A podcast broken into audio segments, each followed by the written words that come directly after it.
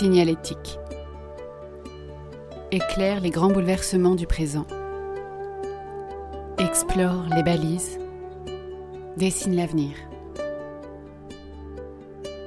Signalétique, votre podcast. Depuis la crise de 2008, la critique vis-à-vis du libéralisme s'accentue, à tel point que ce courant de pensée est souvent pointé comme étant le principal responsable de tous les maux qui traversent notre société. L'autorité abusive du pouvoir, les souffrances et les difficultés subies par les victimes de la mondialisation, la financiarisation à outrance de l'économie, la faiblesse des mesures engagées face aux défis écologiques, ou encore les mesures favorables au développement des entreprises. Au-delà du terme de libéralisme, d'autres notions sont utilisées, comme le néolibéralisme ou encore l'ultralibéralisme, sans que la définition de ces termes soit réellement énoncée ou partagée. Derrière ces attaques se mêlent aussi des intentions divergentes, parfois opposées. Certains dénoncent la notion de progrès, d'autres au contraire critiquent le manque d'anticipation technologique et industrielle. Certains espèrent un retour du nationalisme, d'autres voudraient à l'inverse plus de démocratie. Par conséquent, il est parfois difficile d'y voir très clair. Alors, qu'est-ce que le libéralisme au fond? Quelles sont ses forces et ses faiblesses? Ce courant va-t-il s'effondrer et entraîner dans sa chute un recul de la démocratie? Ou au contraire, le libéralisme aura-t-il la capacité de se transformer, de se préparer aux enjeux du XXIe siècle? Bonjour à toutes et à tous, vous êtes sur Signalétique et pour répondre à ces questions, je suis heureux de recevoir Nicolas Bouzou, économiste, éditorialiste et fondateur du cabinet Asterès. Bonjour Nicolas. Bonjour. J'ai choisi de vous interviewer car vous êtes un défenseur acharné de la liberté individuelle et de l'innovation et un défenseur insatiable du libéralisme. De ce fait, vous me semblez l'interlocuteur parfait pour répondre aux critiques émises contre ce courant de pensée et aux interrogations que l'on est en droit de se poser sur l'efficacité des projets libéraux et sur leur adéquation avec les attentes des peuples européens. Je vous interviewerai aussi sur les métamorphoses que doit entreprendre le libéralisme s'il veut survivre à la période charnière actuelle et sur son lien avec la préservation de la démocratie. Avant de parler du libéralisme, qui êtes-vous Nicolas Bouzou et quel est votre rôle dans notre société? Alors je suis toujours très mal à l'aise pour me présenter parce que je trouve que c'est un exercice difficile et très auto-centré puis ce qui compte c'est la perception que les autres ont de vous donc je me présente jamais alors surtout pas avec mon CV etc ce genre de choses que j'ai en horreur. Donc je peux vous dire en revanche ce que je fais et ce que j'essaie de faire. Donc ce que je fais très concrètement, c'est que je dirige une entreprise qui est celle d'ailleurs dans laquelle on est aujourd'hui, qui s'appelle STRS, qui est un cabinet d'études et de conseils qui fait travailler euh, une poignée d'économistes et de consultants très, voilà, très brillants pour des, pour des entreprises du secteur privé. Euh, j'écris euh, des livres, donc j'ai écrit une, vingtaine de livres à peu près, hein, des, essais, sur une, une, gamme de sujets relativement large. puisque je considère qu'il faut avoir la vision du monde la plus globale possible. j'ai des activités médiatiques. Je suis notamment éditorialiste pour l'Express, sur Europe 1 le matin. Et, puis, j'organise depuis 5 ans un très gros événement à Saint-Raphaël qui s'appelle les Rencontres de l'avenir, qui euh, regroupe une quarantaine d'intellectuels, de, dirigeants d'entreprise, de, responsables politiques, de ministres, d'ambassadeurs français, euh, étrangers, qui veulent réfléchir à l'avenir, mais de façon euh, constructive, c'est-à-dire sans pleurer en permanence sur le lait renversé, mais en essayant de se dire bah, il y a des problèmes, on les voit bien, on n'est pas idiot, mais essayons de trouver des solutions plutôt que de pleurnicher en permanence sur les problèmes. Voilà ce que je fais très schématiquement. Alors pour commencer, euh, on va s'interroger sur ce qu'est le libéralisme et, pouvez-vous nous dire dans un premier temps ce qu'il n'est pas? Bah en fait, euh, alors je, pourrais vous dire, il est, la première chose qui me vient, c'est qu'il n'est pas le néolibéralisme, puisque vous avez employé euh, ce terme dans votre, dans votre introduction en soulignant à fort juste titre que en, fait il est, il est rarement défini le néolibéralisme, en fait, est né comme, du point de vue sémantique, comme tentative de dévalorisation du libéralisme, hein, puisque l'adjonction du préfixe néo a pour but de dévaloriser. Euh, mais on voit bien quand même avec le temps dans le débat public euh, qu'il est devenu un objet conceptuel un peu plus précis euh, qu'au début et qui a à voir au fond avec un espèce d'économisme, c'est-à-dire tout voir de façon économique, penser que l'économie est la chose la plus importante du monde et surtout avoir une vision de l'économie extrêmement restrictive et au fond un peu janséniste, c'est-à-dire considérer qu'il faut absolument combattre l'endettement, combattre les déficits publics, euh, essayer toujours d'avoir des budgets, que ce soit dans le public ou dans le privé, qui soient le plus faibles possible. Euh, Alors, ce que je peux vous dire, c'est que le libéralisme n'est pas ça. Donc, vous voyez, la première chose que j'aurais envie de vous dire, c'est le libéralisme et le néolibéralisme sont deux choses qui n'ont absolument rien à voir. Je dirais même pas qu'elles sont opposées. C'est pas du, c'est pas du même domaine. Et d'ailleurs, je suis évidemment libéral, mais je ne suis pas du tout néolibéral. Je, vous prends un exemple très concret. Ça fait très longtemps, plus de dix ans, que je milite pour le dérationnement des dépenses de santé. Vous voyez, parce que je trouve qu'en France, elles sont trop contraintes, elles sont votées tous les ans par le Parlement. Je trouve que tout ça ne va pas, donc j'ai écrit beaucoup de choses là-dessus depuis, depuis longtemps. Donc j'aurais envie de, vous présenter les choses de cette, de cette façon. Alors après, le... je, vais, répondre d'une deuxième façon qui est très simple. Vous allez voir, euh, au fond, quelle est la différence si je prends les, deux très grands courants de pensée, mais vraiment là, je, schématise de, façon outrancière, mais c'est pour la pédagogie et pour me permettre de répondre à votre question. Je dirais que le libéralisme n'est pas le socialisme. Alors, le socialisme est socialiste celui qui va considérer que l'égalité doit prédominer sur la liberté. Et libéral celui qui va considérer que la liberté doit prédominer sur l'égalité. Alors, ça ne veut pas dire euh, que le libéral ne se soucie pas d'égalité. Et ça ne veut bien évidemment pas dire que le socialiste ne se soucie pas de liberté.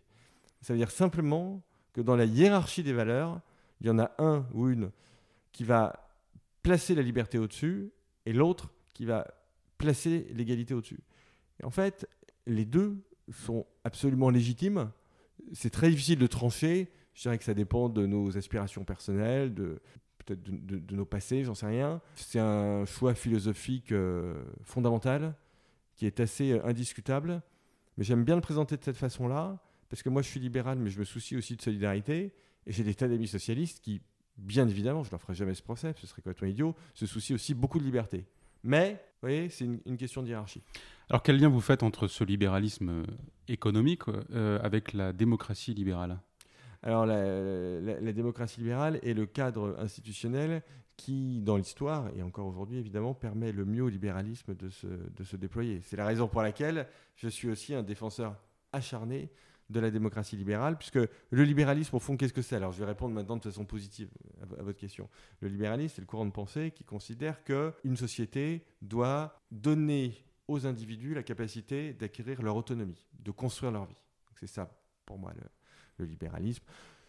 Au fond, c'est le libéralisme classique, hein, tel qu'il existe depuis Adam Smith. Alors, on pourrait même remonter euh, plus dans le temps, mais enfin, on va dire pour simplifier, pour prendre une référence très connue de Adam Smith, avec une tradition française d'ailleurs, hein, extrêmement riche. Euh, Benjamin Constant, Germaine de Staël, Tocqueville, Émile de Girardin, Frédéric Bastiat, enfin voilà, pour le, pour le 19e siècle. Et ça continue au 20e siècle avec Jean-François Revel, Raymond Aron. Bon, donc on a vraiment une tradition très riche euh, en, France. Et euh, la démocratie libérale, c'est donc le système qui euh, permet au libéralisme de s'épanouir, parce que c'est le système qui permet la coexistence des aspirations différentes quand vous n'êtes plus dans un système libéral, quand vous êtes dans un système socialiste, alors socialiste pas au sens social-démocrate, hein, pas au sens de François Hollande, hein, bien évidemment, euh, mais euh, au sens soviétique, par exemple, ou, même aujourd'hui, d'une certaine façon, au sens de la démocratie libérale, au sens de Poutine ou, au sens maoïste de, Xi Jinping en, Chine, euh, vous avez une société qui ne permet pas à des gens qui ont des aspirations opposées de coexister. Or, le, génie occidental, justement, c'est de permettre ça, c'est de faire en sorte que vous et moi, on n'a euh, sans doute pas les mêmes aspirations dans la vie, on n'a sans doute pas les mêmes aspirations politiques, il y a même des sujets, je dis n'importe quoi, hein, mais comme l'environnement sur lesquels, par exemple, on pourrait être en très forte opposition. Mais ce système nous permet de cohabiter harmonieusement et nous permet de résoudre nos différends pacifiquement. par le droit, par le respect de la loi, par le vote, par la démocratie euh, représentative. Et donc, c'est le système, alors un système qui génère des contraintes. Hein. vous ne pouvez pas tout faire, je ne peux pas tout faire, hein, c'est complètement évident. Mais globalement, c'est le système qui maximise.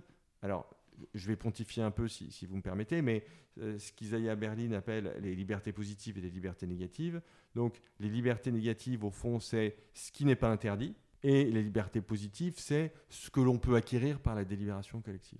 Et donc la, démocratie libérale, c'est le système qui maximise ces deux formes de liberté. Alors, euh, vous parliez un, instant donc de, la construction du libéralisme. Euh, Barbara Stiegler, elle, pour parler du néolibéralisme, évoque un débat qui a eu lieu là sur les enjeux démocratiques entre, au début du XXe siècle entre Lippmann et, Dewey, euh, où Lippmann, euh, lui, poussait plus une démocratie euh, où une élite élue bien sûr par le peuple définissait un progrès et euh, faisait en sorte que le peuple soit formé pour s'adapter à ce progrès, alors que Dewey défendait une démocratie plus participative mm. où le progrès était défini euh, euh, par le peuple. Que pensez-vous de ces deux courants? C'est plutôt Lippmann qui a gagné dans l'histoire. Ouais. quel est votre regard? Alors Déjà, Barbara Stiegler, elle, on est sûr de quelque chose, c'est qu'elle n'est pas libérale. mais le, Pourquoi dites-vous ça juste? euh, bah, parce qu'elle parce qu'elle s'en prend euh, souvent à moi, c'est ah, pour ça. D'accord. Et donc je sais que j'incarne sans doute quelque chose qu'elle. Euh, je, je, n'ai jamais rencontré, j'avais discuté avec elle. et très honnêtement, je la, je la connaissais pas avant qu'on m'envoie des vidéos où elle dit les pires choses sur moi. Mais c'est voilà, donc j'incarne quelque chose qu'elle doit haïr. Elle en a parfaitement le droit, bien évidemment, et c'est pour ça que je vous dis que sans doute elle n'est pas libérale. Non, je, pense que il, faut sortir. La meilleure façon de, sortir de cet antagonisme, c'est justement la démocratie représentative libérale. Parce qu'en fait, le peuple peut pas euh, suffire, et l'appel au peuple peut pas suffire à définir une société libérale, puisque le peuple lui-même peut se faire oppressif. Hein. Euh, surtout, alors là pour le coup, dans des démocraties majoritaristes, c'est-à-dire que la loi des 50% plus une voix est quelque chose qui peut devenir extrêmement oppressif. Alors l'exemple qu'on prend toujours dans l'histoire, qui est juste, qui est un peu outrancier, mais enfin, on va pas passer le point Godwin, mais enfin c'est quand même le fait que Hitler est arrivé euh, au pouvoir démocratiquement, mais même sans aller jusque-là, vous pouvez parfaitement avoir... Euh, demain un référendum, par exemple, qui va opprimer euh, telle ou telle catégorie de la population et qui va être emporté à 52 ou 53%. Vous voyez, donc euh, c'est la raison pour laquelle on a besoin d'un droit, d'un état de droit. C'est la raison pour laquelle, même si c'est agaçant, même si nous ralentissent la prise de décision politique, je suis quand même toujours un défenseur des institutions indépendantes comme le Conseil d'État, le Conseil constitutionnel, parce que au fond, c'est eux qui, euh, au bout du compte, garantissent notre, liberté. Alors je renvoie à un livre formidable, hein, qui est le livre de Pierre-Henri Tavoyot, qui répond à la question que, vous posez. Donc le livre s'appelle De mémoire, comment gouverner un, peuple roi, justement. Et il explique très bien que euh, l'appel à cette notion de peuple est quelque chose qui euh, euh, nous emmène parfois sur une pente glissante justement parce que rien ne garantit que le, que le peuple garantisse la liberté pour lui-même, en fait. Puis en plus, le peuple, c'est une abstraction qui est toujours très difficile euh, à, définir. Et d'ailleurs, souvent, on, comment dire, euh, on définit le peuple comme on veut bien le, définir. Et alors, Pierre-Henri Tavoyot s'en sort en expliquant que le peuple, pour lui, ça doit être une méthode qui est justement la méthode de la démocratie libérale. Alors, on reparlera de la démocratie euh, tout à l'heure, et en effet, dans l'histoire, euh, les courants euh, démocratie directe et, mmh. représentative se sont, se sont opposés. Revenons à, une, autre une critique qui a été émise sur le, libéralisme, et, c'est souvent finalement une critique où on peut se demander si, si la critique n'est pas que le libéralisme n'est finalement pas suffisamment appliqué c'est euh, le fait que, par exemple, euh, au XXe siècle, euh, le FMI, pour octroyer des prêts à des pays émergents, mmh. demandait des réductions des taxes mmh. douanières, et alors que les États-Unis subventionnaient massivement le mmh. coton, le riz, et donc impactaient négativement l'économie de ces pays. Là, on était dans le libre-échange, mais finalement, un libre-échange où il était possible encore de subventionner. Donc, ce n'était pas le libéralisme, finalement, mais c'était présenté comme étant le libéralisme. Et ça, j'ai l'impression, je ne sais pas quel est votre sentiment, que euh, la population française aujourd'hui a du mal à discerner ça et, elle accuse le libéralisme de, ces mots-là. Alors le libéralisme est très mal connu en France. En réalité, d'ailleurs, la France est sans doute le pays au, monde, ou l'un des pays au monde en tout cas, où le libéralisme a la connotation la plus négative. Moi, je le vois bien dans le, dans le débat public ou dans le débat politique, où euh, vraiment c'est jeter un anathème à la figure. Euh, mais justement, parce que l'histoire du libéralisme est mal euh, connue, euh, le, libéralisme, de la façon dont je l'ai défendu tout à l'heure, c'est-à-dire permettre l'autonomie et permettre l'émancipation, ça a été au XIXe siècle notamment une valeur de gauche. Et d'ailleurs, Tocqueville assiégé à gauche de, l'hémicycle, Bastia assiégé à gauche, ce qui est assez logique d'ailleurs au fond, puisque on va dire que les libéraux étaient plutôt du côté des républicains. Donc euh, il est assez logique euh, qu'ils aient, euh, qu'ils aient siégé à, gauche. Et d'ailleurs, moi je dis souvent, quand on me demande si vous êtes de droite ou de gauche, je dis aujourd'hui, dans, dans les circonstances politiques actuelles, je suis de centre droit. Mais à une autre époque, au 19e siècle par exemple, il est absolument évident que j'aurais été de gauche. Parce que j'aurais été du côté des républicains, j'aurais été du côté de l'école publique, on pourra reparler, parce que je suis, on n'est pas obligé d'être dogmatique. Hein. Euh, j'aurais été euh, du côté de la protection des travailleurs, j'aurais été du côté de la liberté d'entreprendre contre les grands monopoles, vous voyez, donc euh, j'aurais été euh, comme euh, Bastia ou Tocqueville à certains moments de leur mandature euh, à, gauche. Ensuite, ce que peut-être les, Français, ce qu'on leur a mal expliqué, c'est que le libéralisme, fondamentalement, c'est la défense du plus fragile. Parce que l'état de droit, c'est la défense de la liberté du plus fragile. Parce que vous parlez de libéralisme économique, permettre à quelqu'un de créer sa petite entreprise, euh, lui euh, avoir un droit de la concurrence qui permet de lutter contre les monopoles, c'est la défense du droit des, plus fragiles. Voyez Et d'ailleurs, dans l'histoire, bien souvent, l'État a été du côté des plus forts y compris du point de vue, du point de vue économique. Je, pars en Afrique euh, la, semaine prochaine et donc je relisais toute, une littérature économique sur, sur l'Afrique. En fait, on voit bien que après la décolonisation, au lieu d'opter pour un, vrai libéralisme économique, euh, on a opté euh, pour un espèce de, capitalisme d'État qui a encouragé et ultra subventionné de très gros conglomérats, de très grandes entreprises, au détriment de la liberté d'entreprendre des, plus petits.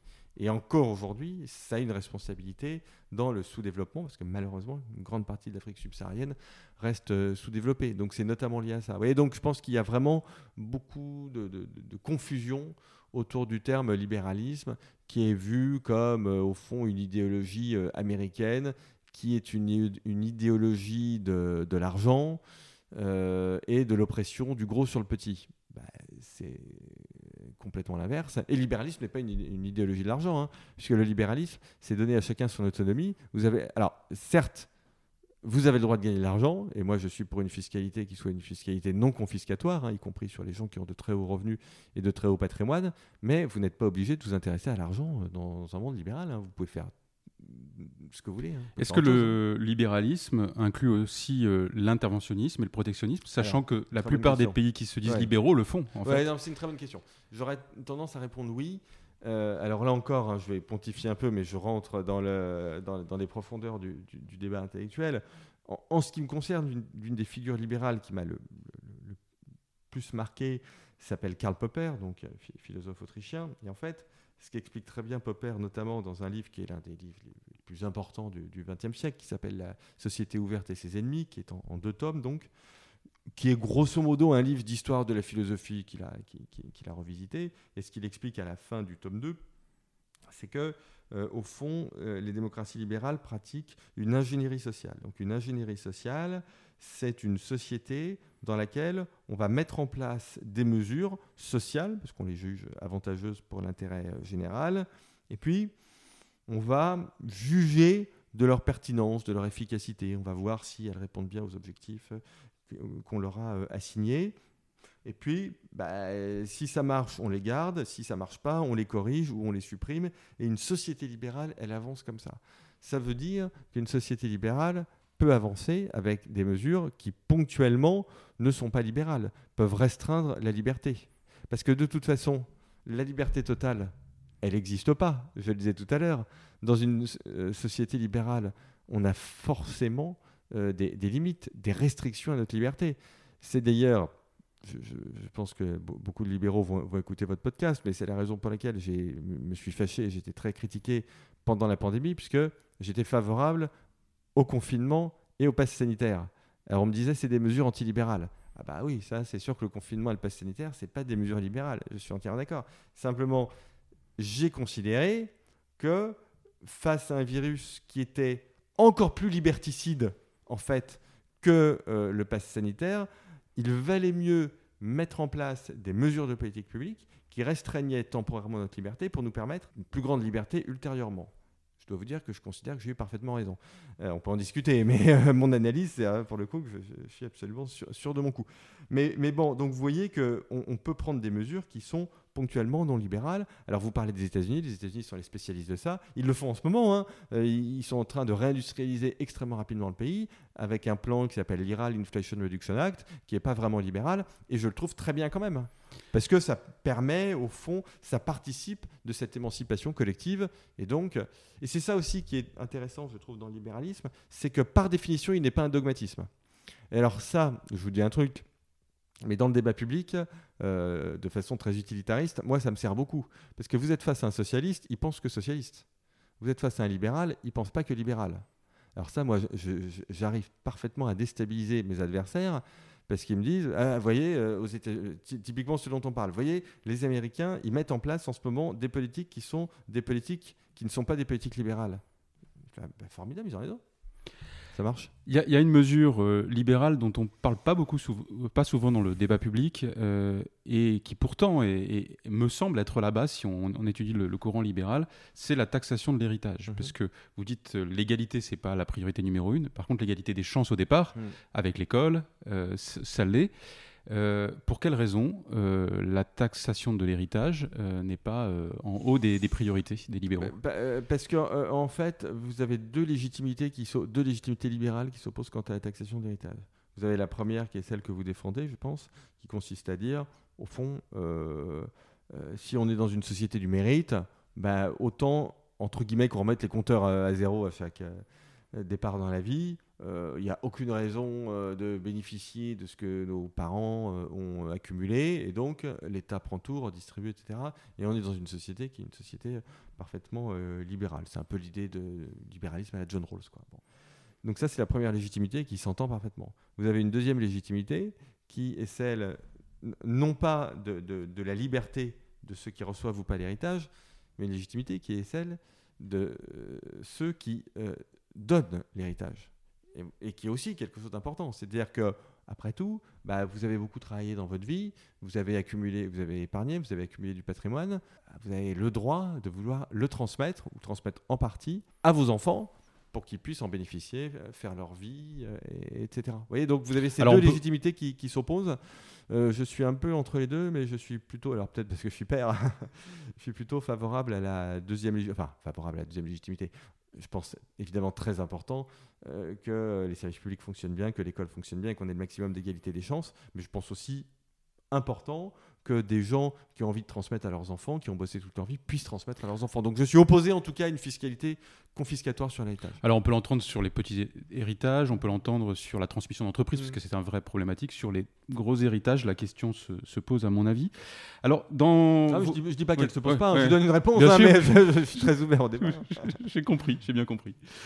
Dans votre livre Pour un libéralisme populaire, vous évoquez que les critiques contre le libéralisme, qui sont de plus en plus fortes, sont assez classiques dans les phases de transition, de création et de destruction ouais. schumpeterienne. Pouvez-vous expliquer cette analyse? Oui, bien sûr.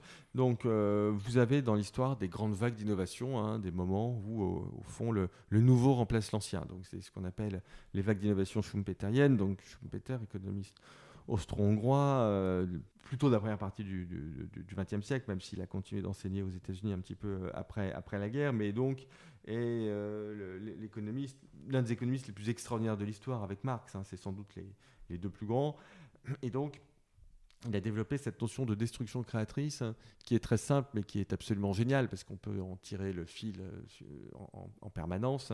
C'est l'idée selon laquelle l'innovation n'est pas simplement un mouvement de création, comme on pourrait le penser, mais c'est un mouvement de création et de destruction en fait, puisque ce que vous créez va dévaloriser l'ancien, va dévaloriser une partie de l'ancien. D'accord? Et, et donc, en fait, c'est une analyse de la société qui est extrêmement profonde, parce que ça veut dire que chaque mouvement d'innovation fait des gagnants et fait des perdants. Euh, et ça veut donc dire que sans doute les perdants vont demander à être protégés, voire demander à ce qu'on interdise l'innovation. Donc en fait, ce que montre Schumpeter, c'est que la, vraie contradiction du capitalisme, elle ne tient pas dans ce qu'avait analysé Marx, c'est-à-dire dans les, intérêts divergents entre ce que Marx appelle les prolétaires, qui sont en fait les salariés, et ceux qu'il appelle les, bourgeois, qui sont en fait les, actionnaires, ça tient pas du tout à ça. Et d'ailleurs, l'analyse de Marx a été infirmée par les faits, parce que les salariés se sont énormément enrichis au fur et à mesure du temps. Mais il y a une vraie contradiction du capitalisme qui tient à la contradiction qui est mise en lumière par Schumpeter, c'est-à-dire l'idée selon laquelle les gens, au fond, veulent le résultat du progrès, ils veulent des revenus qui augmentent, ils veulent euh, que l'État fasse de plus en plus de choses, etc. Donc ils veulent des revenus, donc ils veulent de la croissance, mais ils refusent la condition de la croissance qui est la destruction liée à la destruction créatrice. Et alors là, je peux vous dire que vous pouvez analyser tous nos débats politiques, tous nos psychodrames, toutes nos crises hystéries euh, à cette, à cette aune-là. Et quand vous êtes dans des périodes, ce qui est le cas aujourd'hui, vous avez beaucoup d'innovations avec euh, l'intelligence artificielle, avec le numérique, avec les robots, avec les biotechnologies, avec l'informatique quantique, tout ce que vous voulez. Vous avez plein de créations, mais vous avez aussi énormément de destruction. Et quand vous avez énormément de destruction, bah, le corps social, il se crispe. Les médecins euh, qui voient arriver toutes ces innovations, ils sont très inquiets. Donc ils deviennent très corporatistes, très conservateurs. Et donc de fait, ils vont aller chercher des solutions politiques plutôt aux extrêmes, extrême droite, extrême gauche, c'est ce qu'on vit voilà, dans, dans, le monde entier aujourd'hui. Alors dans le débat public, c'est vrai qu'on l'observe, sur certains métiers, comme vous l'évoquiez, euh, on observe en effet cette, cette inquiétude. Je m'interroge euh, simplement si il n'y a pas une autre cause, et notamment au sein de la population, euh, qui ne se disait pas forcément libérale parce qu'elle n'avait pas forcément conscience de ça, mais qui aujourd'hui a un vrai rejet des libéraux, pour plusieurs raisons, non pas qu'il y ait une destruction euh, schumpeterienne, mais parce que, je vais citer quelques exemples, la crise climatique mhm. n'a pas été anticipée par les mhm. libéraux et, rien n'a été fait. Aujourd'hui, mhm. c'est une vraie préoccupation, notamment par, dans des populations euh, d'ingénieurs, de techniciens qui ont la culture technique pour comprendre les rapports du GIEC. Deuxième sujet, euh, la démocratie, on l'évoquait tout à l'heure. Entre démocratie représentative et démocratie directe, il y a la démocratie délibérative, participative, qui peut, elle, évoluer. Mmh. Les libéraux sont rarement des initiateurs de propositions, et, c'est quand le peuple propose que finalement ils arrivent à, proposer des choses. L'Europe, qui est une Europe libérale, dont on, comme vous l'évoquiez tout à l'heure, sur la crise du Covid, on a pu voir des certain nombre de choses qui se sont modifiées, mais il a fallu attendre la crise du Covid, la crise en Ukraine, la crise climatique pour que l'Europe libérale devienne plus solidaire, devienne, euh, pense euh, l'avenir. D'ailleurs, c'est intéressant parce que déjà, Général de Gaulle disait, vous verrez, l'Europe euh, se construira face à la Russie. Donc on, y est quelque part. Un autre point, le statut auto-entrepreneur, c'est peut-être un sujet plus anecdotique, mais quand même important, qui a libéré un grand nombre d'initiatives, donc c'est une mesure libérale qui a permis à plein de gens de créer leur emploi mais n'a pas été anticipé. Euh, un sujet dont, que vous avez évoqué souvent d'ailleurs, euh, n'a pas été anticipé, les dérives, et c'est toujours pas traité, même au niveau européen. Donc là, est-ce qu'il n'y a pas en fait finalement, dans ce rejet du libéralisme, un grand nombre de reproches sur lesquels les libéraux n'arrivent pas à faire leur mea culpa Alors on les prend dans l'ordre. Euh, du coup, on commence par le climat, hein, qui est sans doute le plus important. Déjà, je ne prends pas votre critique pour moi, parce que moi, ça fait une dizaine d'années que j'écris sur le climat et sur l'écologie, justement parce que je ne raisonne pas de façon idéologique. C'est-à-dire qu'à partir du moment où des scientifiques me disent qu'on a un problème avec le climat, je considère qu'on a un problème avec le climat. c'est ma façon de travailler. Et les rapports du GIEC, moi, je les lis, hein, c'est ma Bible. Et dans toutes mes prises de position publique, vous n'en trouverez jamais une qui est en contradiction avec les rapports du GIEC. Jamais. Voilà. C'est pas possible puisque je me base euh, sur eux. Alors, euh, je ferai un peu la même analogie qu'avec le Covid. C'est-à-dire que euh, je, considère que si on laisse euh, la planète partir à la dérive et si l'humain ne peut, peut, plus vivre dessus, il n'y a plus de liberté. et donc, je suis favorable à des mesures qui ne sont pas des mesures libérales. Mais en revanche, je suis absolument opposé à ce que on sorte de la démocratie libérale pour lutter contre le réchauffement climatique. Je suis opposé pour deux raisons. La première raison, c'est pour une raison de fond, c'est-à-dire que la vie humaine ne m'intéresse que si elle est libre. Donc euh, je considère que ça ne vaut plus la peine de lutter contre le réchauffement climatique si c'est pour vivre dans des dictatures. Parce que euh, je suis héritier des Lumières et je considère, ce qui est pas toujours à la mode en ce moment, y compris dans les milieux écologiques, mais je considère que c'est quand même l'humain qui doit être au centre de notre réflexion et de nos objectifs. Donc ça, c'est la première chose. Donc vraiment une raison de fond. La deuxième raison, c'est une raison purement utilitariste, c'est que c'est les démocraties libérales qui luttent le mieux contre le réchauffement climatique. Prenez tout simplement l'indicateur le plus simple. Prenez les émissions de GES, de gaz à effet de serre. Vous regardez où, où est-ce qu'elles baissent? Elles baissent en Europe, elles baissent aux États-Unis. Aux États-Unis, ils sont très hauts mais ça baisse assez rapidement et la baisse s'accélère. En Europe, on est plus bas, en France, on est très bas et on, baisse quand même. Donc, c'est des démocraties euh, libérales. Où est-ce que ça monte? En Chine, en Russie, en Inde. Alors, l'Inde est une démocratie, vous allez me dire, mais enfin, c'est une démocratie qui n'est pas aussi libérale quand même que les, que les nôtres. Euh, et tous les classements qui sont faits par les universités américaines montrent de façon plus générale que ce sont les pays les plus libéraux, euh, les, Pays-Bas, les pays du Nord, etc., qui ont les engagements les plus forts dans la lutte contre le, contre, le réchauffement euh, climatique. Donc, le la lutte contre le réchauffement climatique appelle des donc on en revient à Popper, à ce que je disais tout à l'heure, ça appelle des mesures qui sont des mesures non libérales, il faut une taxation de certains comportements, il faut de la réglementation, il faut de l'investissement public. Mais en réalité, ce sont les pays les plus libéraux qui les mettent en œuvre. Parce que déjà, vous avez la pression d'une population libre, et en particulier des plus jeunes, qui s'expriment. Donc on le voit bien en France, hein. mais enfin on le voit partout, on le voit aussi aux États-Unis, dans, tous les pays d'Europe. Mais ce sont aussi ces démocraties libérales qui ont la, gamme d'outils la plus large qui leur permet d'être les, plus efficaces pour lutter contre le, réchauffement climatique? Alors sur le réchauffement climatique, euh, vous disiez dans un de, vos écrits, euh, oui, en revanche, euh, je ne veux pas qu'on m'interdise de prendre l'avion parce que j'aime bien prendre l'avion.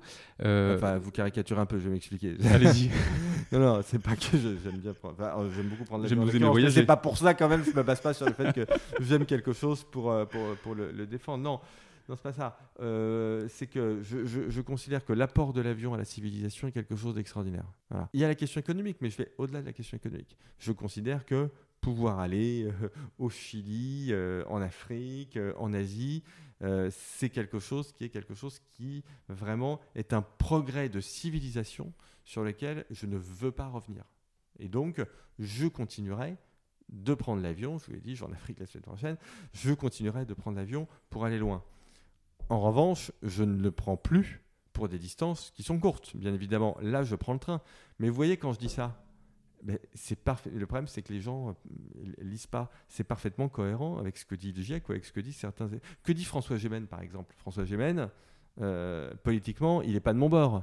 Euh, c'est un climatologue, il est très engagé. François Gémen, sur l'avion, dit en fait il faut continuer de prendre des avions long courrier parce qu'il n'y a pas de substitut. Donc on peut le faire. Ce qu'il ne faut pas faire, c'est Paris-Clermont-Ferrand en avion. Et de fait, avant je le faisais à titre personnel, maintenant je ne le fais plus. Vous voyez?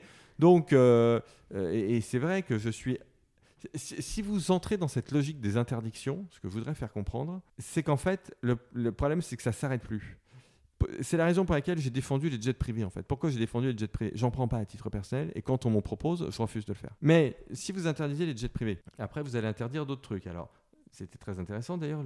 C'était pas cet été, mais c'était l'été 2022. Ensuite, on a dit qu'il faut interdire le jet ski. Puisque le président avait fait du jet ski, ça donne un mauvais exemple. Et après, on a commencé à dire qu'il faut interdire les barbecues. Donc vous voyez que vous avez une dérive qui devient liberticide et qui en plus n'a plus véritablement de rationalité. Oui, et puis, qui peut avoir des effets contraires, parce que sur l'avion, par exemple, si on, impose des quotas, c'est forcément les plus fortunés qui, qui à un moment donné, récupéreront ces quotas. Sur les jets, moi, moi, j'adhère complètement à l'idée de Jean-François Rial, par exemple, le président de Voyageurs du Monde, qui n'est pas non plus de mon bord politique, qui, était, qui est très engagé, et qui dit, en fait, les jets, laissons-les voler, mais obligeons-les euh, à utiliser du carburant de synthèse. Ça va créer un marché, et comme ils sont très riches, eux, ils peuvent le payer. ça, c'est une bonne idée. Alors, face à l'urgence, il y a une autre question qui se pose. Euh, j'ai cru comprendre dans vos écrits que vous étiez euh, assez opposé à la planification euh, écologique et à la planification en général. Ce qu'on peut comprendre sur la planification, puisque l'interventionnisme de l'État a rarement montré des effets positifs. Cela étant, étant donné l'urgence climatique, est-ce que là, ce n'est pas la seule solution? J'ai vu que vous défendiez beaucoup l'économie circulaire l'économie circulaire s'est mise euh, à accélérer dans le domaine de l'entreprise grâce à la loi AGEC, par exemple, mm. qui est une loi de planification. Est-ce que vous êtes certain que la planification ne peut pas être euh, une solution? le, problème de la planification, en fait, c'est que dire euh, on va investir tel montant dans le photovoltaïque, tel montant dans l'éolien, tel montant dans le nucléaire, tel montant dans... Le problème, c'est qu'on ne connaît pas les technologies, en fait, qui vont l'emporter demain. Vous voyez, c'est ça la grande difficulté. C'est la raison pour laquelle plutôt que de mener une politique de planification par filière, où on va dire, je, là encore prends un exemple qui est imprécis, hein, mais c'est pour bien comprendre, euh, on va faire l'avion à hydrogène par exemple. Ah, donc on va planifier ça, ok, très bien, on va dégager des ressources, on va être des ingénieurs, formidable. Mais s'il s'avère que finalement, l'avion de demain, c'est un avion qui vole avec des carburants de synthèse et pas à l'hydrogène, parce que l'hydrogène, je sais pas quoi, est trop lourd, inflammable, j'en sais rien. Ah, du coup, on aura perdu notre argent public. C'est la raison pour laquelle je préfère une politique qui est une politique de fiscalité sur les comportements, ce qu'on appelle une politique de neutralité technologique. C'est ce qu'essaient de faire les Américains avec l'IRA dont, dont, je parlais tout à l'heure, c'est-à-dire qu'on essaie de ne pas tout miser sur une technologie, mais on essaie d'encourager l'innovation décarbonante en règle générale. Et je pense que c'est. Alors après, une fois qu'on a dit ça, je veux dire, je suis pas dogmatique, il faut un peu de planification. Par exemple, je suis favorable à ce qu'on fasse des EPR. Bah, typiquement, les EPR, c'est de la planification. Des... Mais même d'ailleurs, l'éolien, hein, c'est pareil. Donc ça, bien sûr, il faut... Parce que je vais vous donner un, exemple euh, dans le transport maritime. Ils ont la conviction qu'ils vont arriver à une industrie décarbonée. 100% décarbonée, mais à horizon 2100. Hum. Et alors que c'est dans, dans les 20 prochaines années qu'on a des défis à, Bien sûr. à relever. Non, non, j'entends bien. Alors, ça dit, c'est pas parce que vous le planifiez que vous, c'est pas parce que vous le mettez à 2040 que vous y arriverez euh, à, 2040. Hein. C'est vraiment une question de ressources, d'intelligence euh, et, d'incitation. Je, je, ne crois pas avoir lu que euh, dans les sujets que vous traitiez, donc vous traitez largement le, la décarbonation, mais l'effondrement de la biodiversité. Est-ce un sujet que moins ouais. non, le traitement, alors non pas que ça m'intéresse pas, parce que ça me, ça me passionne, simplement l'effondrement de la biodiversité est quand même en grande partie lié au réchauffement. C'est la raison, il n'y a pas que ça, mais c'est la raison pour laquelle je me concentre sur le, sur le réchauffement. Alors, une autre menace, euh, maintenant on va, on va regarder si le libéralisme peut mmh. relever les autres défis. Euh, l'autre menace euh, qui est aussi une opportunité, c'est l'intelligence artificielle. Vous en parlez largement. Dans un libéralisme populaire, vous indiquez l'humanité doit considérer l'arrivée des robots super intelligents et capables d'amour et de haine comme un choc démographique. Hmm. Pouvez-vous éclaircir ce point? Ah, Ouais, il y, a cette idée euh, d'une intelligence artificielle qui, euh, quand elle va euh, devenir une intelligence artificielle forte, si jamais c'est le cas, donc une intelligence artificielle qui a conscience d'elle-même, va grosso modo nous piquer notre job et nous détruire. Bon, alors j'ai jamais compris ces deux arguments. Euh, alors déjà, l'intelligence artificielle forte, on n'y est pas, parce que euh, l'intelligence artificielle telle qu'on la connaît aujourd'hui, y compris l'intelligence artificielle générative, c'est une intelligence artificielle qui est très spectaculaire. Moi, j'utilise beaucoup de ChatGPT. Je pense que c'est vraiment une révolution qu'on sous-estime, etc. Mais elle n'a pas conscience d'elle-même. En fait, elle fait comme si elle avait conscience d'elle-même, mais elle n'a pas conscience d'elle-même. Euh, vous pouvez éventuellement euh, draguer ChatGPT. Enfin, il faut quand même être lucide sur le fait qu'il n'a pas de sentiment ou elle n'a pas de sentiment pour vous. Ça, peut donner ce sentiment, mais donc c'est une intelligence artificielle faible. Est-ce qu'on va arriver à une intelligence artificielle forte? J'en sais absolument rien. Euh, c'est pas les mêmes canaux technologiques, mais c'est tout à fait possible qu'on y arrive. imaginons qu'on y arrive. Est-ce que l'intelligence artificielle forte nous pique tous nos jobs? Non, pas du tout, parce que le travail est complètement infini et le travail repose sur ce qu'on appelle la théorie des avantages euh, comparatifs. C'est-à-dire que euh, je suis sans doute moins bon que vous dans tout un tas de domaines, mais vous et moi, on a quand même intérêt à se spécialiser parce qu'on n'a qu'une vie et notre temps est limité. Et donc, euh, toutes les questions que vous me posez, sans doute pourriez-vous y répondre vous-même en faisant un livre, ce que vous faites, ou en faisant un podcast euh, tout seul, mais vous avez quand même trouvé intéressant de euh, diviser le travail. Voilà. Peut-être d'ailleurs moi-même pourrais-je enregistrer des podcasts, mais je, vous le faites remarquablement bien. Donc, ça, c'est la théorie des avantages comparatifs. Donc ça, ça, ça, changera jamais, si, vous voulez. Donc ça veut dire d'ailleurs quelque chose d'incroyablement puissant sur le plan sociétal. Hein. Ça veut dire que tout le monde a sa place dans la société, la difficulté étant de la trouver. Tout le monde a une place. Mais par contre, c'est pas forcément simple de la, de la trouver. Donc ça, c'est la première chose. Et la deuxième chose, c'est qu'il n'y a aucune raison qu'une intelligence artificielle forte se retourne contre les humains. Il n'y en a absolument aucune. Et d'ailleurs, si l'intelligence artificielle est si intelligente que ça, elle a plutôt intérêt à coopérer avec nous. Donc même si vous imaginez un futur technologique de la singularité, etc., vous voyez que en réalité, euh, c'est pas forcément la fin de l'espèce humaine, si, vous y réfléchissez un peu en profondeur. Euh, vous pourriez expliquer juste pour les auditeurs et auditrices ce que c'est que la singularité Oui, la singularité, c'est ce moment en fait euh, technologique où on bascule dans autre chose et on bascule notamment dans l'intelligence artificielle forte. C'est essentiellement ça. Donc, euh, donc voilà, donc même, même si on y est, il n'y a pas forcément d'extinction de, de l'espèce humaine. Après, en fait, notre vision de l'intelligence artificielle, elle est obérée par euh, la science-fiction, par la littérature, euh, par le fait que bah, dans les fictions, exemple contemporain le plus connu étant Black Mirror, euh, la technologie se retourne contre nous. Mais pourquoi elle se retourne contre nous? Elle se retourne contre nous parce que, en fait, quand vous faites des fictions, bah, vous faites des romans, donc vous connaissez ça par cœur, quand vous faites des romans, pour tenir le lecteur en haleine, il faut une dramaturgie, bien évidemment. Vous n'allez pas faire un roman passionnant sur le fait que va y avoir un président ou une présidente de la République qui va être élu et elle va être super et elle va régler nos problèmes et la technologie va nous aider à régler le réchauffement climatique, etc. Pas faire un roman là-dessus. Parce que ce serait d'aucun intérêt du point de vue artistique et du point de vue romanesque. Ça on peut faire un essai là-dessus. Moi, c'est mon prochain essai où j'explique que le, monde euh, fonctionne mieux que la vision médiane que les gens en ont. Voilà, c'est l'essai que je, sortirai en, début d'année. Euh, mais ça, ça marche quand on fait un essai. Mais ça n'aurait pas marché si j'en fais un roman. Et si je veux faire un roman demain, ce sera forcément un roman qui sera d'une façon ou d'une autre dysoptique. Voyez? Donc, il faut arriver à distinguer ce qui relève de la fiction, qui peut être très utile parce que ça peut nous alerter d'un certain nombre de dangers, mais la fiction ne dit pas la réalité. C'est ça ce que je veux expliquer. L'autre sujet sur l'intelligence artificielle, c'est qu'en Europe, nous sommes profondément en retard. Mmh. Et pour euh, une des mesures, vous en proposez plusieurs, mais une des mesures que vous proposez, c'est la création d'un Nasdaq européen. Pouvez-vous euh, en parler? euh, en, fait, on a plein d'entreprises en Europe, on a plein de startups dans la robotique, l'IA, le, numérique, les, les, biotech, etc. Donc on a plein de choses. Simplement, ce qu'on voit bien, c'est qu'elles n'arrivent pas à passer à l'échelle. Ce que je veux dire par là, c'est que on a une très très bon système d'amorçage, notamment en, France. Hein. On a des bons systèmes de, recherche et développement.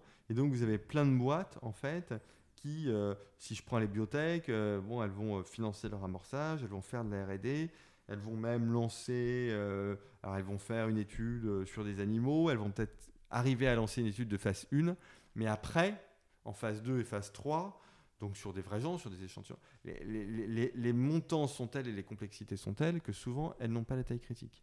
Et donc là, qu'est-ce qui se passe?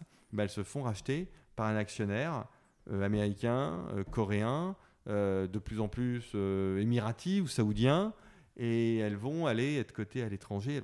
Et donc on voit en fait qu'il faut qu'on construise un écosystème en Europe qui permette à nos startups de passer à l'échelle, de continuer de se développer, euh, euh, d'aller jusqu'à l'industrialisation en Europe et de s'industrialiser aussi en Europe. Et vous êtes entendu là-dessus? Et donc, non, pas du tout. Absolument pas. Donc là, vous êtes plutôt euh, inquiet?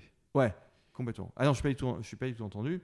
J'en ai parlé à principaux responsables politiques de, notre pays.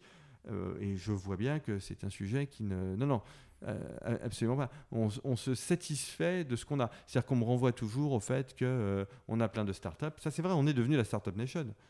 Le risque, c'est qu'on le reste. Mm. Donc on me parle des licornes, etc. Donc en fait, nos responsables politiques ont une vision extrêmement minimaliste de la technologie et de ce que la France et l'Europe euh, peuvent faire. Vous voyez? Donc euh, non, ça je, suis, enfin je suis inquiet. Le sujet c'est pas d'être inquiet, mais en tout cas, je vois bien que la pédagogie que j'essaie de faire, y compris je fais des, j'ai fait des propositions très concrètes, y compris lors de la dernière présidentielle aux, candidats, hein, dont, celui qui a gagné sur, ce, Nasdaq européen. Et je vois bien que ça ne prend pas du tout. Donc ça, il faut que vous m'aidiez. Hein. Les gens qui nous écoutent, il faut en parler. Euh, les, dirigeants d'entreprise qui écoutent, etc. C'est très important de mettre ça dans le débat public parce que c'est comme ça que ça viendra, mais aujourd'hui, on n'y est pas du tout. Un autre sujet, c'est le besoin de financement pour financer toutes ces transitions.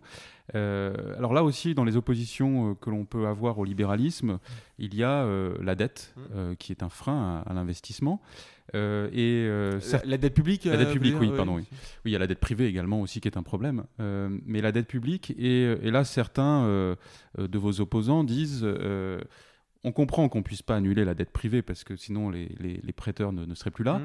En revanche, la dette contractée avec mmh. les, banques centrales, on ne comprend pas pourquoi on ne pourrait pas l'annuler. Ah bah c'est pareil, c'est exactement pareil.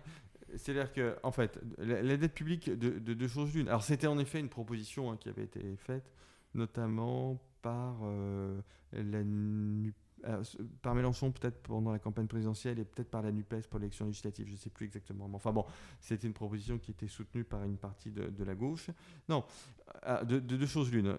Si, euh, la, si la dette a des créanciers qui sont des créanciers, euh, je dirais, investisseurs institutionnels, donc banques, compagnies d'assurance, etc., bah, si vous faites défaut sur cette dette, bah, c'est clair que euh, les, taux d'intérêt vont flamber et beaucoup d'entre eux, eux voudront plus nous prêter puisqu'on aura un défaut, alors même qu'ils nous prêtent aujourd'hui. Donc franchement, c'est comment créer, comment passer d'une situation qui est une situation qui est gérée à une situation qui serait une situation cataclysmique. Si l'idée c'est de dire la partie donc banque centrale, la Banque centrale européenne euh, détient une partie des dettes et il faudrait euh, faire défaut, en fait, d'une part, ça sert absolument à rien. Et d'autre part, pourquoi ça sert à rien bah parce que de toute façon, cette dette, elle est au bilan de la Banque Centrale Européenne. Donc, euh, elle est pas, la Banque Centrale Européenne ne va pas spéculer dessus, donc elle pose pas de problème.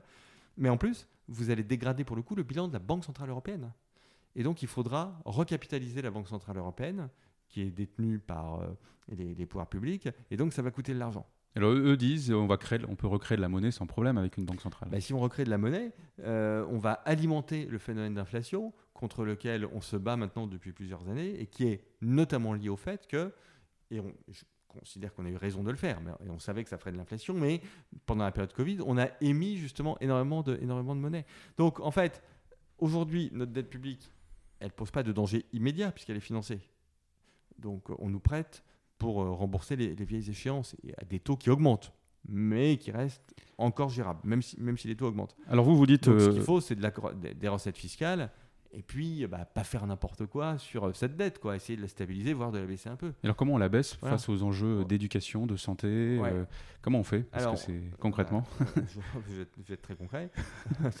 On rend l'État beaucoup plus productif qu'il ne l'est aujourd'hui. C'est-à-dire qu'on simplifie ses structures et on évalue mieux les choses. Aujourd'hui, on fait aucune évaluation. On n'évalue absolument rien. Vous avez une mesure de politique économique, vous avez une loi, elle n'est jamais évaluée. Déjà, les lois, plus on en fait, mieux c'est.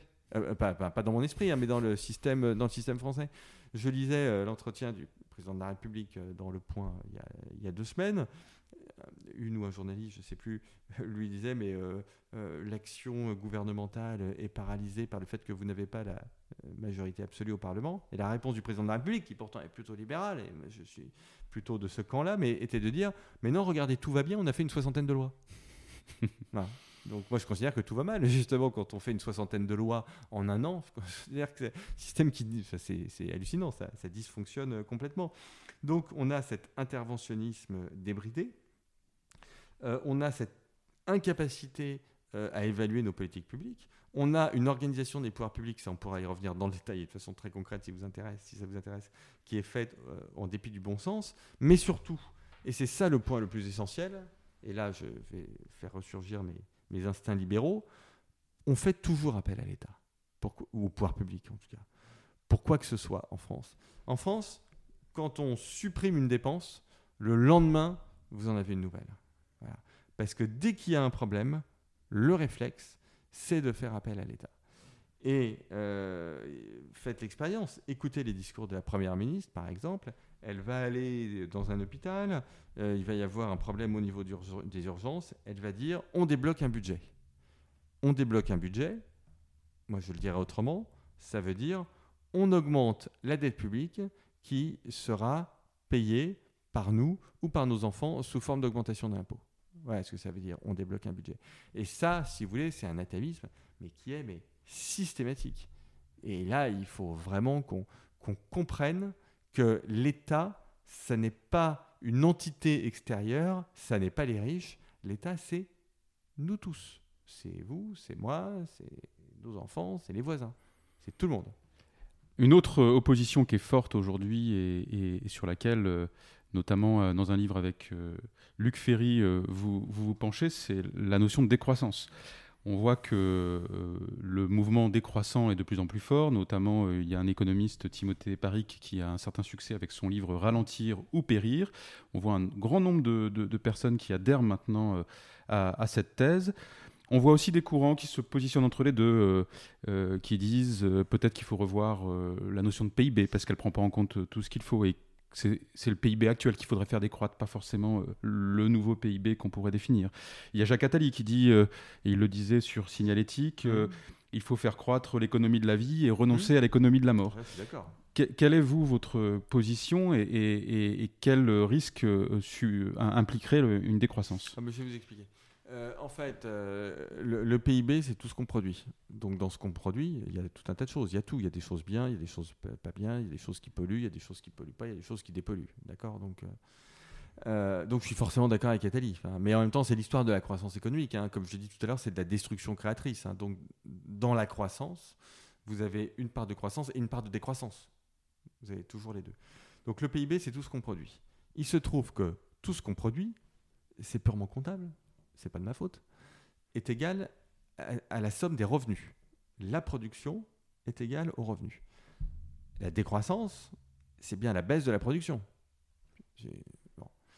Donc c'est bien la baisse des revenus. Donc la décroissance, ça veut dire qu'il y a moins de revenus.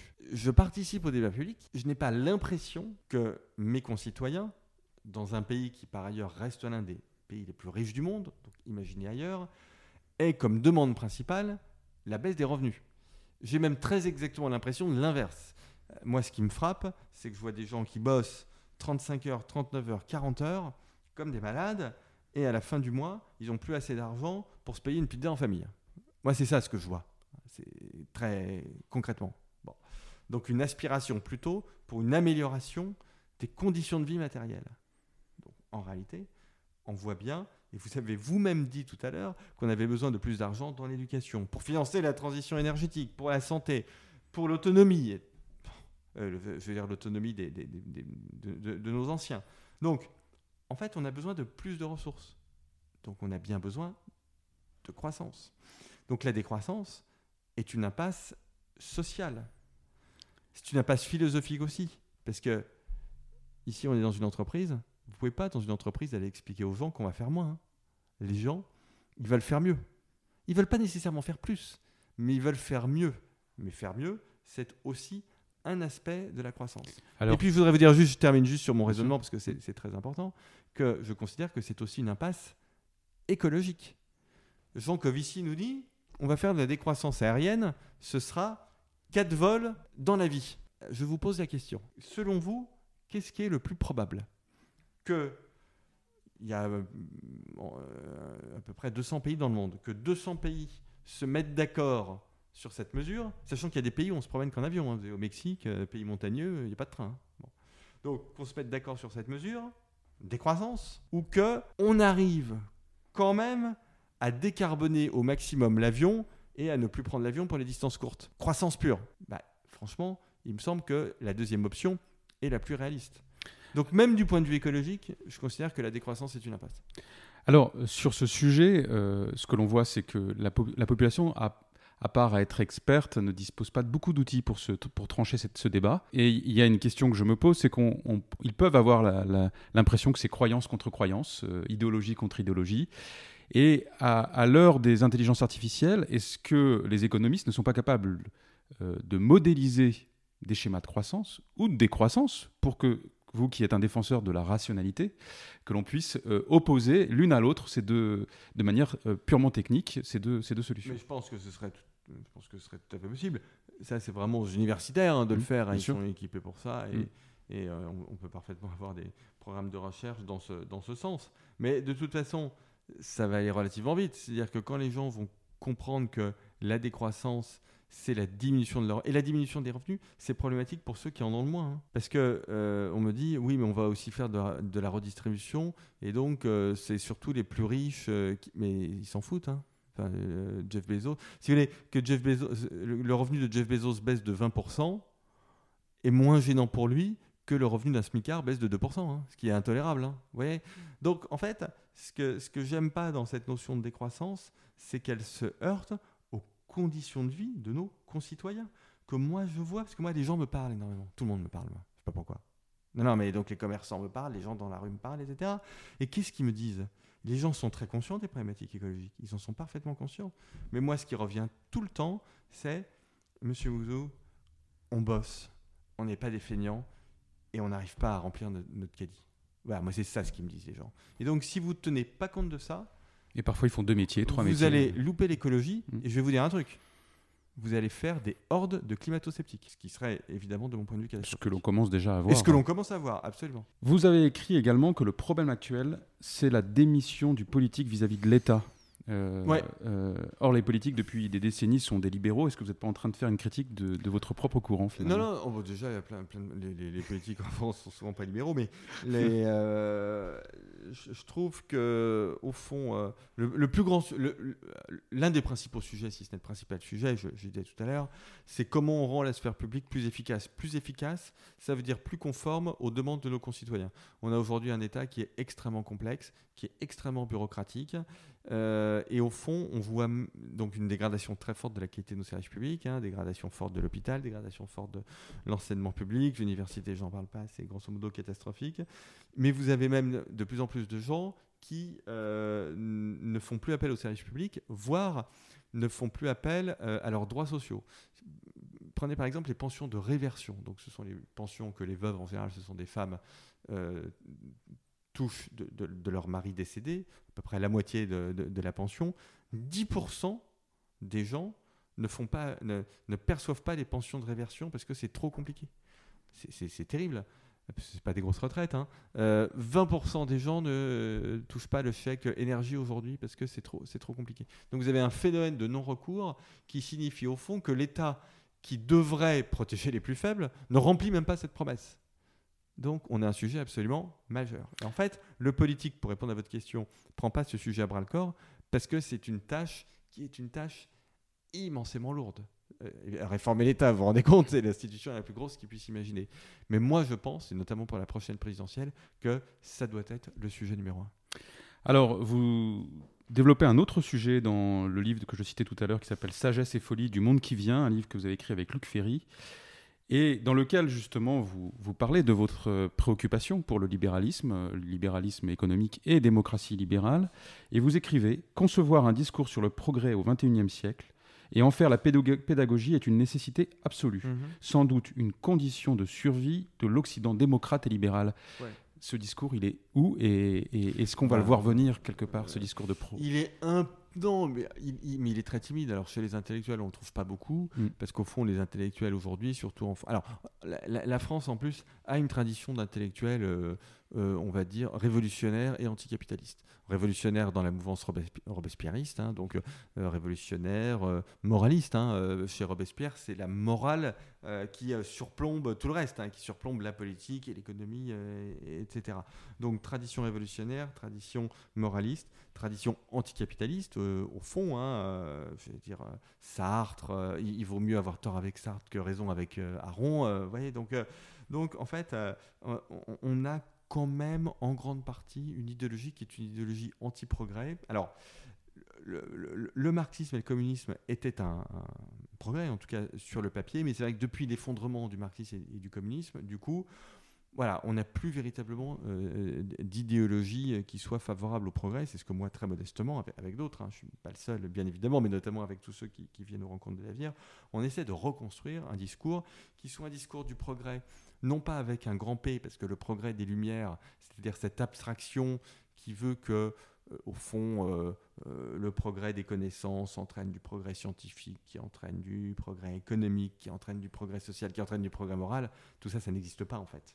Vous voyez Parce que cet enchaînement, il ne fonctionne pas dans les faits. Et puis de toute façon, le XXe siècle, avec les guerres, Tchernobyl, les camps de concentration, le réchauffement climatique, a montré que ça ne fonctionnait pas. Mais il y a une demande de sens. Il faut, alors j'arrive. Hmm. Donc du coup, il faut reconstruire un discours basé sur les progrès. C'est ce que j'essaie de faire. C'est-à-dire montrer que on fait euh, des progrès extraordinaires dans la lutte contre le cancer. Montrer que même contre le réchauffement climatique, on, fait des choses absolument extraordinaires. Vous regardez le coût des panneaux de l'énergie photovoltaïque, par exemple, ça baisse quasiment à la verticale. Donc c'est quelque chose qui est formidable. On fait des progrès extraordinaires dans l'accès à la culture. Vous voyez, donc il faut reconstruire un discours qui montre que la démocratie libérale, elle permet de réaliser des progrès qui sont des progrès qui, au fond, euh, sont les, les, mieux partagés par la population la, plus, la plus étendue possible. Pour conclure notre épisode, euh, Nicolas Bouzou, Avez-vous encore confiance que la démocratie libérale et le libéralisme vont survivre à cette époque? Ah Oui, oui, j'en suis absolument persuadé parce que, alors je, vais paraphraser Churchill, hein, mais euh, c'est le pire des systèmes à l'exception de tous les autres. La démocratie libérale pose plein de problèmes, mais Tocqueville l'avait très bien vu. Elle pousse à l'individuel, elle pousse à la médiocrité. Allez, pour le dire euh, très, non, non, mais pour le pour le dire euh, très très clairement. Mais on peut lutter contre cette médiocrité en ayant justement deux très grands projets dans le cadre de la démocratie libérale. C'est la raison pour laquelle j'ai toujours été écolo et très engagé dans le réchauffement climatique parce que j'ai tout de suite vu que c'était... Et c'est pour ça aussi que je m'intéresse beaucoup au, combat contre le cancer parce que je, pense que ce sont des, des, projets extraordinaires qui nous dépassent dans le cadre d'une démocratie libérale. Ça donne du sens dans le cadre d'une démocratie libérale. Donc oui, je suis très, je suis très confiant. Et puis je vais vous dire, quand euh, les, gens, si par malheur, certaines démocraties, ça commence à se voir, devenaient illibérales, je pense qu'au bout du compte, on aurait à nouveau une appétence pour la démocratie euh, libérale. Et d'ailleurs, au fond, aujourd'hui, qu'est-ce que vous voyez? Vous voyez que la Chine est quand même en crise, crise économique, du point de vue politique, c'est compliqué. Bah, la Russie, c'est quand même catastrophique, quoi qu'en disent les trolls russes. Et moi, ce qui m'intéresse et ce qui m'émeut le plus euh, aujourd'hui euh, dans le monde, c'est les femmes iraniennes qui se battent pour arracher leur voile. Vous voyez? Donc on voit très bien quand même que cette aspiration à l'autonomie dont on se parlait tout à l'heure, et c'est très clair en Iran, ça reste un moteur extraordinaire de l'histoire. J'ai coutume de terminer les épisodes en demandant à mes interviewés euh, s'ils ont des œuvres artistiques à partager avec les auditeurs et auditrices en lien avec l'épisode Est-ce que alors non, alors euh, des œuvres artistiques à partager, euh, j'en ai j'en ai plein. Est-ce qu'elles seraient en, lien? Ah si, j'ai peut-être quand même quelque chose. Je, j'étais en vacances à dans les pays d'Europe de l'Est. Et je suis passé par Salzbourg parce que j'avais jamais visité la maison natale de, Mozart. Et en fait, Mozart était euh, très intéressé par la philosophie des Lumières euh, parce qu'il voyait qu'il y avait un lien euh, entre l'émancipation intellectuelle et l'émancipation artistique. Et ça m'a ramené au fait que Beethoven était... Alors, je ne veux pas tout politiser, donc je ne dirais pas qu'il était libéral, mais enfin, il était kantien. Il était très intéressé aussi par la philosophie des, Lumières. Et donc, vous, voyez que chez ces très grands artistes, il y a aussi une, conscience. Euh, voilà. Alors, oui, je vais quand même citer euh, euh, deux œuvres libérales que je trouve absolument extraordinaires. Euh, le, journal de Sandor Marai, donc, qui est un, écrivain euh, hongrois, euh, qui s'est battu contre le fascisme, contre le nazisme, contre le communisme, et qui a écrit voilà, un, journal, qui est, il a écrit des romans aussi, mais qui est une somme mais incroyablement émouvante et extraordinaire. C'est extraordinairement bien écrit, en même temps c'est une œuvre extraordinairement puissante du point de vue intellectuel. Et puis bien sûr toute l'œuvre de Mario Vargas Llosa, le prix Nobel de littérature euh, péruvien. Alors lui aussi il a écrit beaucoup d'essais, mais il est surtout connu pour son œuvre romanesque. Et si j'avais à citer un roman contre le totalitarisme, ce serait La Fête au bouc sur la dictature de Saint-Domingue, la dictature Trujillo de Saint-Domingue. C'est un livre qu'il a dû sortir en 2001 ou 2002 de mémoire. Merci Nicolas, j'ai été ravi d'échanger avec vous. Moi aussi. Merci à toutes et à tous. Si vous avez aimé ce podcast, n'hésitez pas à le partager sur les réseaux sociaux. Si vous avez des commentaires sur cet épisode ou des suggestions sur de futurs thèmes à aborder par Signalytique, vous pouvez m'adresser vos messages sur mon compte Facebook ou Instagram. Je vous donne rendez-vous pour le prochain épisode. À très bientôt.